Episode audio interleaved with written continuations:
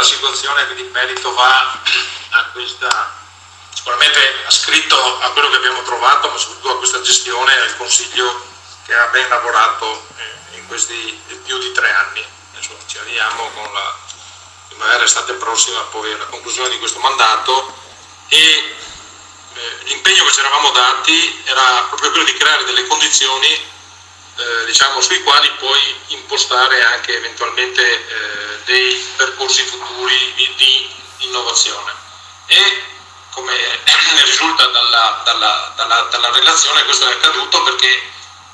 come ho ricordato, nel 2022 andremo a completare un po' la riorganizzazione proprio anche informatica e quindi avendo tutte le eh, strumentazioni utili e necessarie per poter fare delle scelte anche di eh, maggiore eh, importanza. Allora, i temi sui quali noi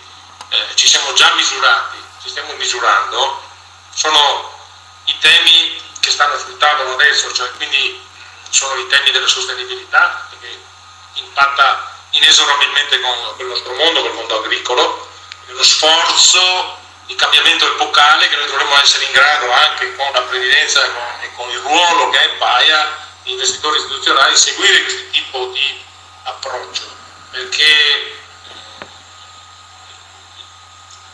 nostri investimenti il tema ISG è un tema centrale. Ormai noi abbiamo oltre l'85% dei nostri investimenti che sono, permettetemi una battuta, carbon free, cioè che sono compensati. Quindi noi abbiamo una, già partiti con una grande attenzione e vorremmo continuare ad avere questo tipo di attenzione. L'altro aspetto è quello di eh, secondo i nostri, i nostri, limiti che, ci, che, abbiamo, che derivano dalla nostra, nostra ALM e, e dalle eh, delibere che il Consiglio ha eh, emanato, è quello di seguire con grande interesse anche l'economia reale Quindi la capacità di essere un, un motore anche di sviluppo di, eh, di economia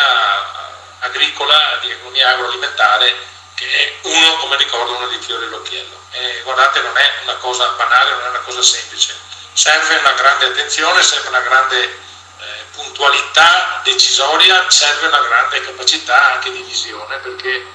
individuare alcuni percorsi che poi